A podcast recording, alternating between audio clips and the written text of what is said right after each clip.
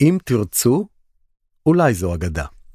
מאת גדעון לב, קורא איתן רץ. הוקלט על ידי הספרייה המרכזית לעברים ולבעלי לקויות קריאה. עריכה טכנית, שלומי גילר. הקיום האנושי כולו, האישי, החברתי, הכלכלי, הפוליטי, המשפטי, מושתת על הנחה אחת בלתי מתקבלת על הדעת. אין פלא שאנחנו משתדלים כמה שפחות לתת עליה את הדעת.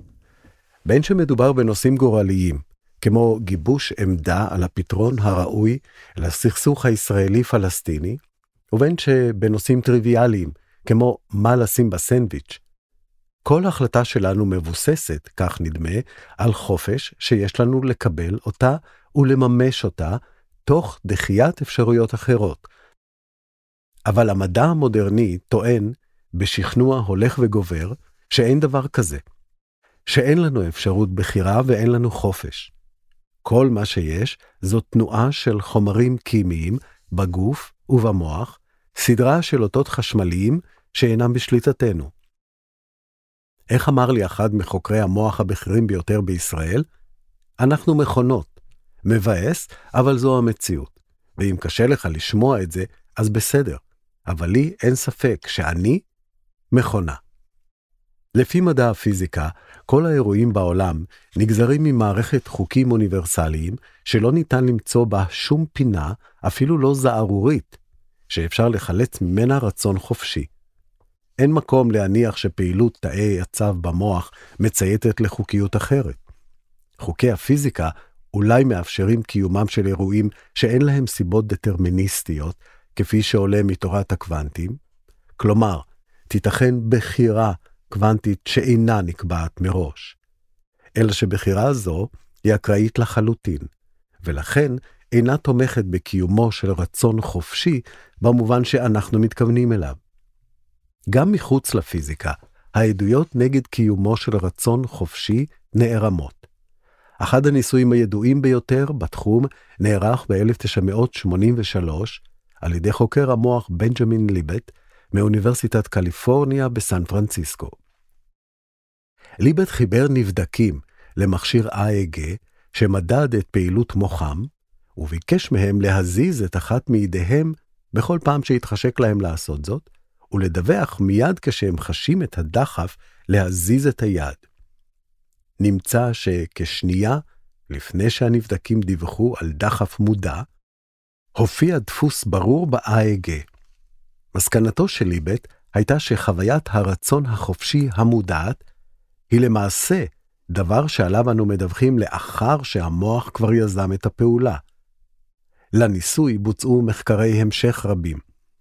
באחד המרשימים, או המדכאים, שבהם הראה חוקר המוח ג'ון דילן היינס, מ-2011, שפעילות מוח לא מודעת ניבאה על איזה משני כפתורים ילחצו נבחנים 7 עד 10 שניות לפני שהם ביצעו את ההחלטה המודעת ללחוץ על אותו כפתור. לצד ניסויים אלה ידועים מצבים אנושיים רבים שמעידים על כך שהיבטים מהותיים, במה שנחשב כקיום חופשי, הם למעשה תוצר של תהליכים ביולוגיים, לא נשלטים. כך למשל, דמנציה פרונט-טמפורלית, שהיא הסוג השני הכי שכיח של דמנציה, מתחת לגיל 65, גורמת לעתים קרובות לכך שהאדם מאבד את אישיותו.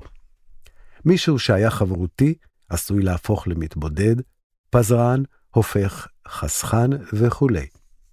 גם תרופות מסוימות גורמות לשינוי באישיות.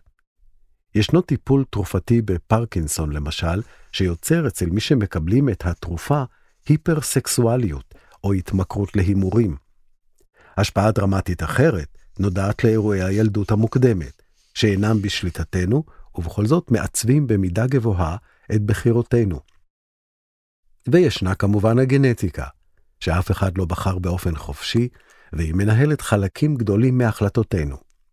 אם תכונות אופי והתנהגויות בסיסיות תלויות במידה גבוהה בתפקודים מוחיים, או באירועי חיים ותנאים ביולוגיים שאינם בשליטתנו, האם ניתן לומר שאנחנו בוחרים את פעילותנו, באופן חופשי. בספרו Determined Life Without Free Will, שיצא באוקטובר האחרון, כותב רוברט צפולסקי, חוקר המוח הנודע מאוניברסיטת סטנפורד, שמאחורי כל מחשבה, פעולה וחוויה נמצאת שרשרת של סיבות ביולוגיות וסביבתיות, שסופה ברגע שבו תא העצב מופעל, ושראשיתה בשחר ההיסטוריה של המין האנושי ומעבר לו. בשום מקום ברצף הזה אין סדק, מקום שאפשר לדחוס לתוכו רצון חופשי, בלי להזדקק לאיזה נס, אומר ספולסקי בשיחה עם מוסף הארץ. רוב מה שאנחנו עושים נובע מכוונה מודעת, שהיא כל כך מוחשית, שאנשים מבלבלים בינה ובין חופש.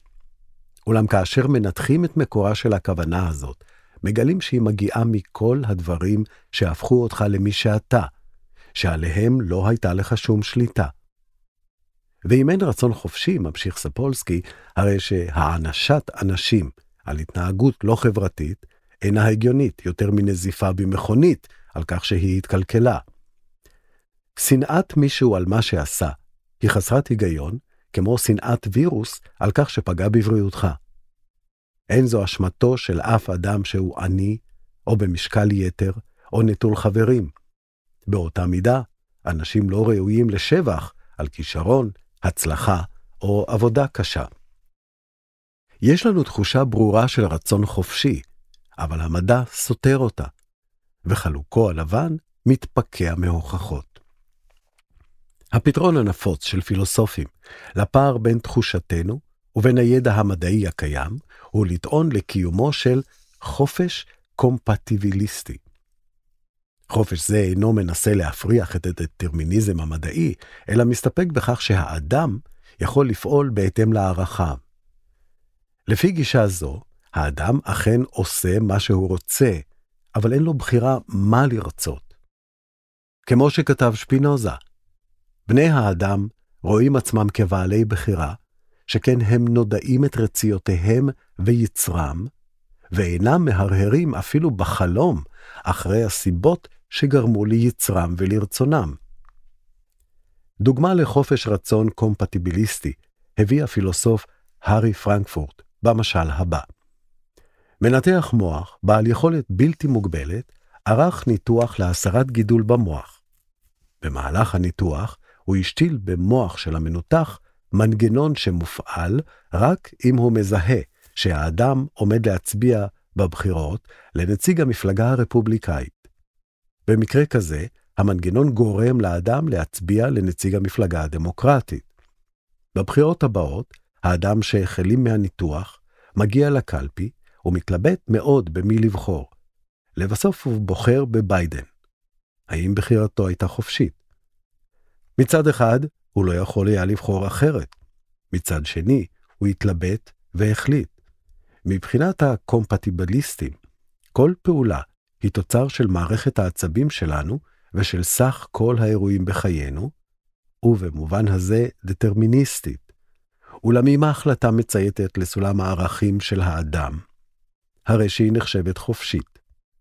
החופש אינו טמון ביכולת לפעול אחרת, אלא בפעולה בהתאמה למי שאנו רוצים להיות. אם זה נשמע לכם כמו עסקה מפוקפקת, אתם לא לבד. הפילוסוף הדגול עמנואל קאנט קרא לפשרה הקומפטיביליסטית להטוטנות מילים. ועדיין, רוב גדול של הפילוסופים, ורוב כמעט מוחלט של המדענים, סבור שזה המקסימום שנוכל להשיג. אם איננו אלא מכונות בעלות סוג ביולוגי של בינה מלאכותית, כיצד יהיה לנו רצון שהוא חופשי?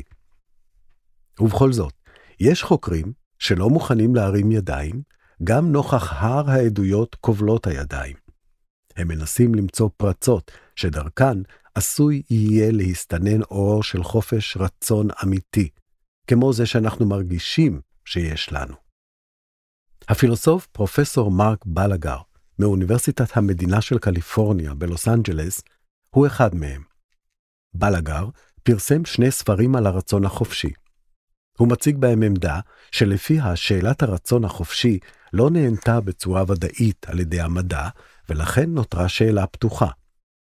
אם כך, הרי שאפשר להמשיך בחיינו.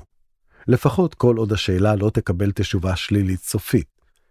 אפשר למשל להמשיך להעניש אנשים על מעשים שליליים, או לשבח אנשים על הישגים חיוביים, פעולות שאין להן שחר, אם כולם ממילא חייבים לעשות בדיוק את מה שהם עושים. בשיחת זום עמו אמר בלגר שמוקד השאלה הוא אם יש לנו יכולת לקבל החלטות שלא נקבעות על ידי העבר, וששום דבר לא מכריח אותנו לקבלן.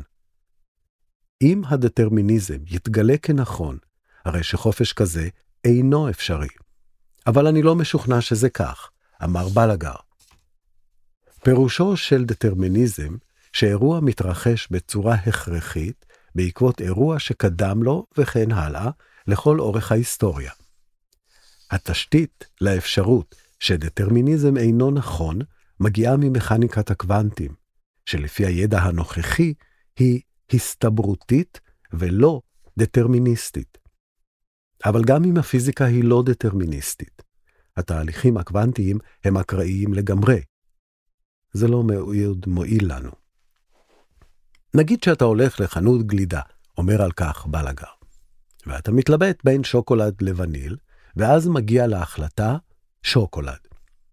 יש רגע שבו מתבצעת ההחלטה, שהיא אירוע במוח. יכול להיות שזה נקבע מראש כבר במפץ הגדול. הכל דטרמיניסטי. אבל נניח שיש אירועים קוונטיים שלא נקבעים מראש, וההחלטה במוח, העצבית, מורכבת מאירוע כזה.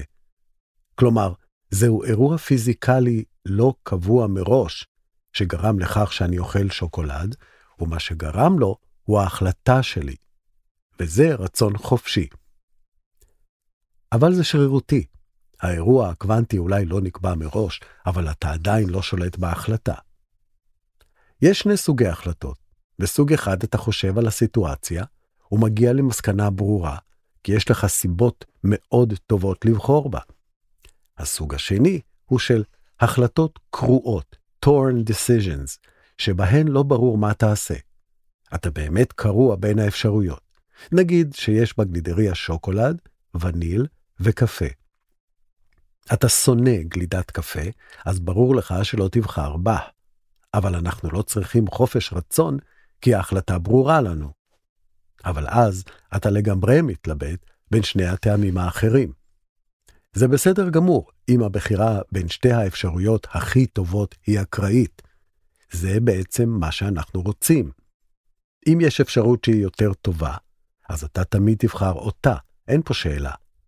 הרצון החופשי מצוי במצבים שבהם אין בחירה שברור שהיא יותר טובה. ואז אנחנו יכולים לבחור בצורה ספונטנית, שהיא אקראית במובן מסוים, כי שתי האפשרויות טובות באותה מידה. אבל אם אני בחרתי באחת האפשרויות בלי שמשהו גרם לי לעשות את זה, זה רצון חופשי.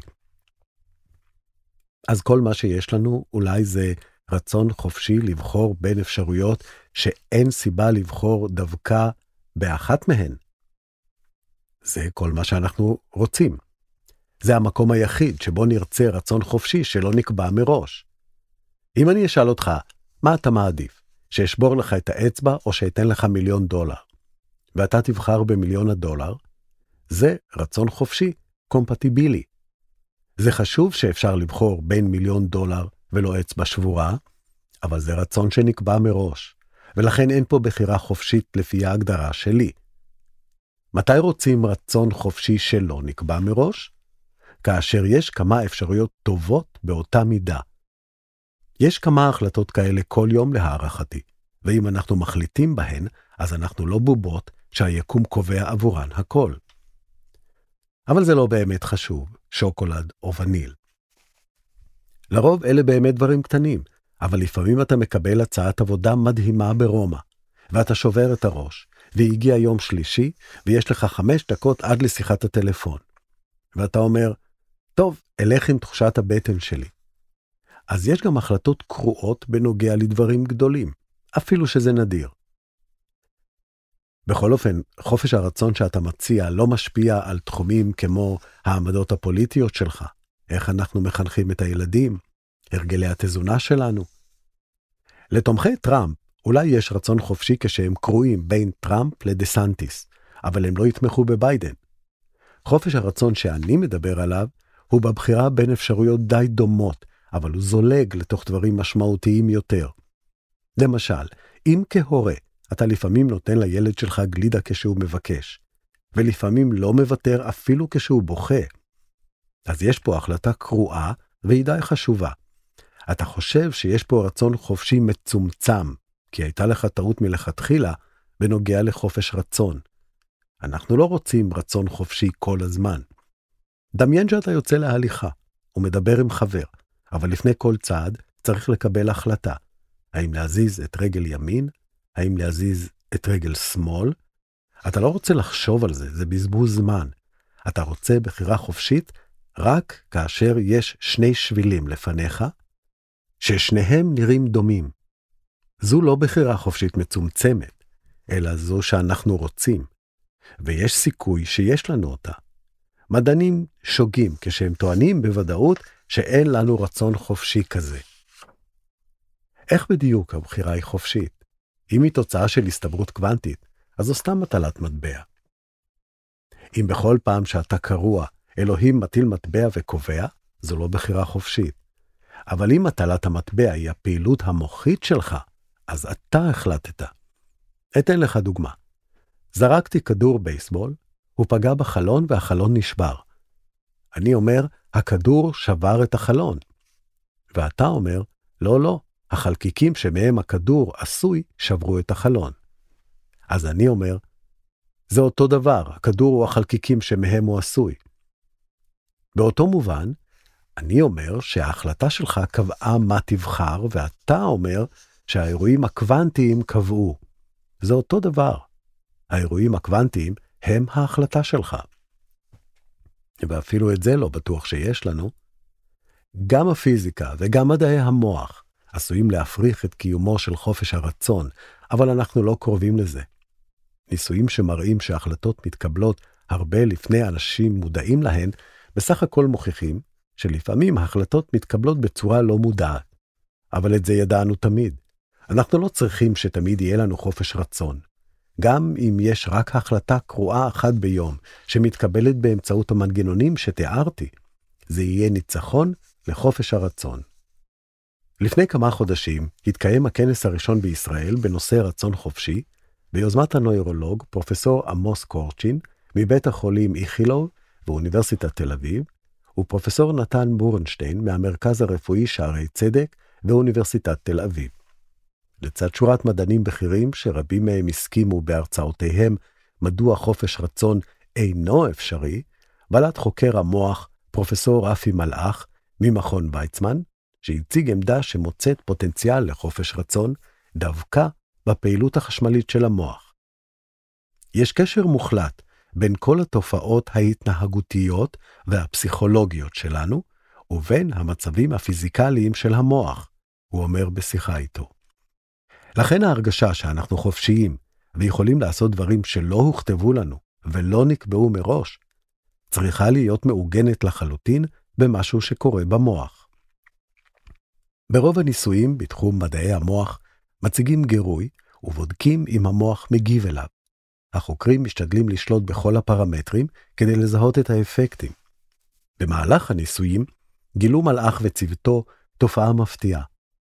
כאשר המוח מנותק מכל גירוי, מופיעים גלים ייחודיים המכונים גלי מנוחה או גלים ספונטניים. תפקידם של גלים אלה עדיין אינו ידוע, אך מלאך מאמין שבהם טמון הפתרון לחידת הרצון החופשי. תאי העצב מדברים זה עם זה בצרורות של פולסים חשמליים, מעין יריות או אותות מורס, אומר מלאך. כאשר יש משהו שרלוונטי לתפקודם של תאים מסוג מסוים, אז יש עלייה בקצב, וכשאין משהו רלוונטי, הם מורידים את הפעילות.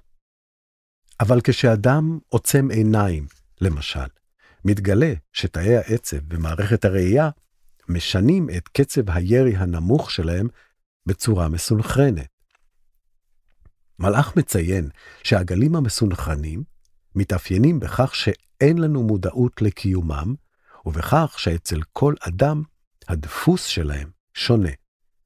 לפי אחת ההשערות, דפוס אישי זה מבטא את הידע והנטיות של האדם. גלים אלה קיימים בכל מערכות המוח הגבוהות, מוסיף מלאך. אין נקודה בקליפת המוח שלא מעורבת בגלים המסונכרנים האלה. האופן שבו אנשים מתארים התנהגות חופשית טוען את מאפייניהם השונים של גלי המנוחה, אומר מלאך. היבט אחד של התיאור הוא שבני אדם יכולים להתנהג בצורה חופשית בכל אספקט של התנהגותם, לנוע חופשית, לדבר חופשית, לדמיין משהו בצורה חופשית, לשמוע בראש שיר באופן חופשי. בקליפת המוח יש את כל הפונקציות ההתנהגותיות של האדם, אומר מלאך, ולכן אפשר לצפות שאם יש חופש בכל סוג של התנהגות, גם גלי המנוחה יוכלו להופיע בכל מקום בקליפת המוח, כפי שאכן קורה. היבט שני של התיאור של התנהגות חופשית הוא שמקורה של התנהגות זו בהכרח פנימי, היא לא יכולה להיות מוכתבת מבחוץ. זו גם המהות של גלי המנוחה האלה, ממשיך מלאך, הם מופיעים כתוצאה מפעילות פנימית, ספונטנית, של המוח. היבט מרכזי שלישי של רצון ובחירה חופשית הוא יצירתיות. הרבה פעמים רעיון יצירתי צץ אצלנו בלי שחשבנו עליו מראש, אומר מלאך. במדע חווים את זה בלי סוף, שפתרונות פשוט מופיעים במפתיע. ההבשלה מתרחשת מחוץ לתהליך המודעות. גם הגלים הספונטניים הם כאלה שהאדם לא מודע עליהם. אבל אם הרעיון היצירתי עולה באופן לא מודע, איך אפשר לומר שאני בחרתי בו באופן חופשי? זה נראה בדיוק ההפך מכך. לגלי המנוחה יש שני מרכיבים שעובדים יחד. אחד מצטייר כאקראי לחלוטין, והמקור שלו הוא רעש ביולוגי. כשמגדלים תאי מוח בודדים בצלחת, הם יוצרים רעש כזה, כי בתוך תא בודד יש רעידות אקראיות, ייתכן שאפילו קוונטיות, שגורמות לכך שאי אפשר לנבא את תוצאת הפעולה של התא. אבל כשהתאים הבודדים יוצרים ביניהם קשרים, הם מפיקים גלי מנוחה. כלומר, החיבור הוא שיוצר את האיטיות והארגון. זה כמו שבסוף קונצרט יש מחיאות כפיים.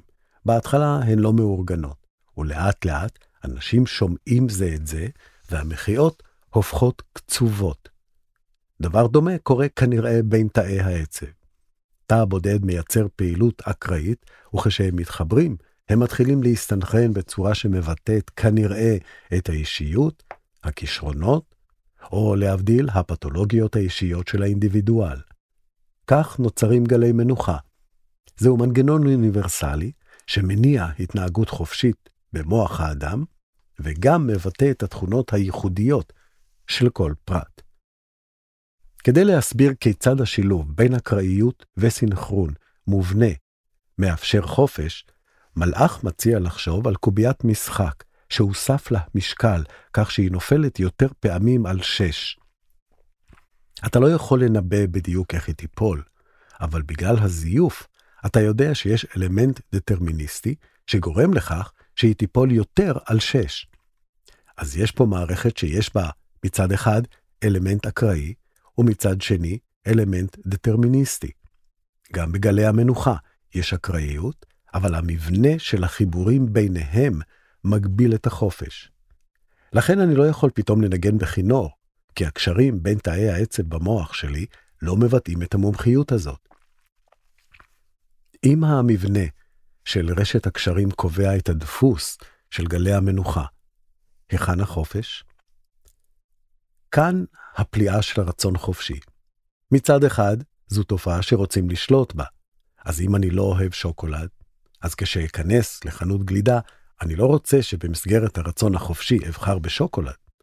לעומת זאת, במסגרת הטעמים שאני אוהב, אני רוצה להיות במצב שאי אפשר יהיה לדעת מה אבחר, שאפילו אני לא אדע את זה מראש. לכן המוח הוא לא מכונה שעובדת כמו רובוט דטרמיניסטי, וגם לא כמו רולטה בלאס וגאס, אלא דומה יותר לקובייה המוטה, שיש בה גם חופש וגם תכונות ייחודיות. דרך גלי המנוחה, שהם תופעה קיימת במוח, אני לומד על תכונות החופש האנושי, וכך אני מגדיר אותו. קבלת החלטות שמצד אחד לא מוכתבות לך מבחוץ, ואי אפשר לנבא אותן, כולל אפילו אתה עצמך, ומצד שני, הן מבטאות את מי שאתה כאינדיבידואל. גלי המנוחה מממשים בעיניי את המנגנון העצבי לכך.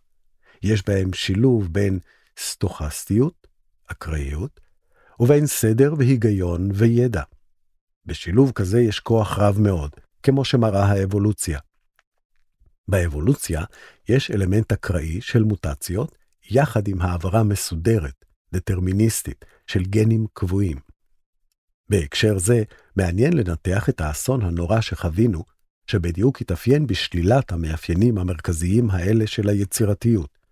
זלזול במקצועיות ובמומחיות מצד אחד, והתעלמות ממחשבה לא שגרתית שחורגת מקופסת הקונספציה מצד שני. בלגר מציע חופש אמיתי אבל אקראי, שקיים רק בהחלטות מסוג מסוים מאוד. מלאך מציע מנגנון מוח שמאפשר חופש יצירתי, אולם במחיר של חוסר מודעות לתהליך היצירתי, דבר שמצמצם את מידת החופשיות. האם יש אפשרות לחופש רצון רחב יותר מזה שהפילוסוף וחוקר המוח מדברים עליו? התשובה עשויה להגיע דווקא מהתחום שנראה שהכי מאיים על קיום הרצון, הפיזיקה. המומחה למכניקת הקוונטים, פרופסור יקיר אהרונוב, הוא אולי גדול הפיזיקאים הישראלים כיום. מתברר שהוא עסוק מאוד בשאלת הרצון החופשי. בשיחה שהתקיימה בביתו, בתל אביב, אמר אהרונוב, שאילו היה מתנהג רק לפי חוקי הפיזיקה של המוח, הרי שלא הייתה מבחינתו שום משמעות לאחריות אישית. בלי חופש אמיתי, לא הייתי מסוגל לחיות. זה לא אומר שיש, רק רוצים שיהיה. השאלה היא אם בניגוד למה שהפיזיקה מספרת לנו, יש מקום לחופש אמיתי ולא רק חופש של זריקת מטבע.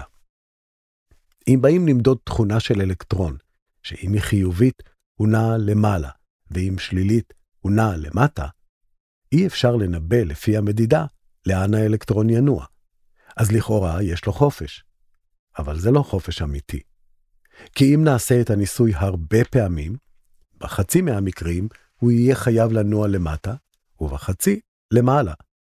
אז העובדה שלא יכולנו לנבא מראש במקרה פרטי, לא אומרת שבאמת היה חופש בחירה.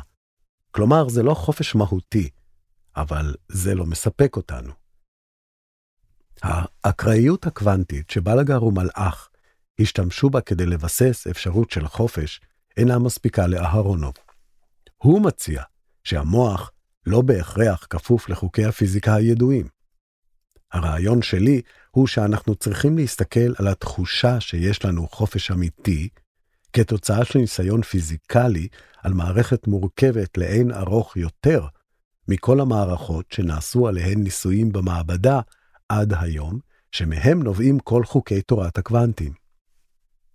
המערכת המורכבת הזאת היא המוח האנושי, שאהרונוב מציין שהיא המערכת הכי מורכבת שמוכרת לנו בטבע. אהרונוב מגדיר מורכבות של מערכת לפי הקושי להעתיק אותה בצורה מדויקת. מעל סף מורכבות מסוים כבר לא ניתן יהיה להעתיק את המערכת, כלומר, לא ניתן ליצור מערכת זהה לה מכל הבחינות. המוח האנושי, לדבריו, הוא ללא ספק מעל לסף מורכבות זה. למה שלא נוכל להעתיק את המוח? כיום אין טכנולוגיה כזו, אבל נראה שאנחנו בדרך לשם. הבעיה היא שצריך לייצר את ההעתק מאוד מהר, כי בכל רגע הקשרים החדשים שנוצרים בין תאי העצב במוח המקורי משנים את מצבו. אפשר לדמיין שיהיה אפשר להכניס לקופסה עשרה בחזקת 27 אטומים. שזה בערך מספר האטומים במוח האדם. ואפשר גם לדמיין שיהיה אפשר לתכנן 10 בחזקת 27 מכשירים, שכל אחד מהם ייקח את האטום הרלוונטי למקום הנתון, כדי לייצר העתק של המוח המקורי. זה מאוד מסובך כמובן לדעת מהו המיקום של כל אטום במוח, אבל אפילו אם זה יהיה ידוע, הוכחתי שכמות האנרגיה שנדרשת כדי להכניס את האטומים למצבם מספיק מהר, תיצור טמפרטורה כה גבוהה שהיא תהרוס בהכרח את המוח שרוצים ליצור. משום כך אין שום אפשרות לעשות העתק של מוח של אדם ברגע נתון. זה ההבדל בין מוח אנושי וגם מוח של בעלי חיים אחרים, מעל סף מורכבות מסוים, ובין מחשב למשל, אפילו שהמחשב עושה דברים יותר מסובכים ממה שהאדם מסוגל לעשות. לכן אני מאמין שלבינה מלאכותית אין רצון חופשי. מה החשיבות הגדולה של העובדה שאי אפשר לעשות העתק למוח? שבניגוד לאלקטרון, עליו אמרנו שהוא לא חופשי, כי אם נעשה עליו הרבה ניסיונות, נגלה שהוא חייב לפעול לפי חוקיות מסוימת, הרי שבמקרה של האדם, כל החלטה מתרחשת במצב אחר של המוח, ואף אחד לא יכול לבוא ולעשות העתק ולחזור על כל החלטה הרבה פעמים. לכן אי אפשר להוכיח שמוח אנושי חייב להיכנע לחוקי הפיזיקה שמכירים היום, שמבוססים על ניסויים חוזרים. זה לא מוכיח שיש חופש רצון, אבל מראה שלא בהכרח אין חופש רצון. עד עכשיו חשבנו שהפיזיקה מונעת את האפשרות שיהיה רצון חופשי מהותי, ואנחנו רואים שיש פתח מילוט. מפני שיש רק ניסיון אחד, אני יכול לבחור בחופשיות מבין כל האפשרויות שהעבר פותח בפניי. יש משהו שתומך באפשרות שפתח המילוט הזה אכן מוביל לחופש? תמיכה עיקרית באפשרות שישנו חופש היא שמיליארדי אנשים חושבים שיש להם רצון חופשי. זה סוג של ניסוי. הפיזיקאים אומרים, אתם טועים. אבל אולי הפיזיקה טועה. מה יכול להיות יותר בטוח מניסיון שנעשה על ידי אנשים כה רבים, בהשוואה למספר מוגבל של ניסיונות במעבדה על מערכות לא מורכבות? אם התחושה של רצון חופשי אמיתי היא עובדה ניסיונית, אז אפשר להסביר אותה בכך שאי אפשר לעשות העתקים של המוח. אהרונוב מזכיר את המהפכה הגדולה שהתרחשה בפיזיקה בתחילת המאה הקודמת. אז התגלה שהפיזיקה הקלאסית, שהתאימה לכל התצפיות, והיו בטוחים שהיא נכונה לגמרי, ושהמשיכה להיות נכונה לגמרי כאשר עושים ניסויים קלאסיים, מפסיקה להיות נכונה כאשר עוברים לתחום חדש של מהירות קרובה למהירות האור, או של חלקיקים מאוד קטנים. פתאום הופיעה אפשרות לפיזיקה חדשה, שלא סותרת את העובדה שהפיזיקה הקלאסית נכונה בתנאים שבהם נוסתה, אומר אהרונוב. אולי באופן דומה, חוקי הפיזיקה שבנינו עד עכשיו, שהיו מבוססים על ניסויים במערכות פשוטות, לא חייבים להיות נכונים מעל סף מורכבות מסוים. זה נשמע לך סביר? מהפכה בכזה סדר גודל? כן, אני מאמין שתהיה עוד מהפכה בפיזיקה, שבה הפרמטר שיקבע מתי החוקים שזיהינו עד עכשיו לא תופסים יותר, יהיה עלייה מעל לרמת מורכבות מסוימת. כלומר, כמו שהיכולת לנוע במהירות האור יצרה את תורת היחסות, גם מערכות מורכבות יוצרות תחום פיזיקלי חדש, שבו קיים רצון חופשי.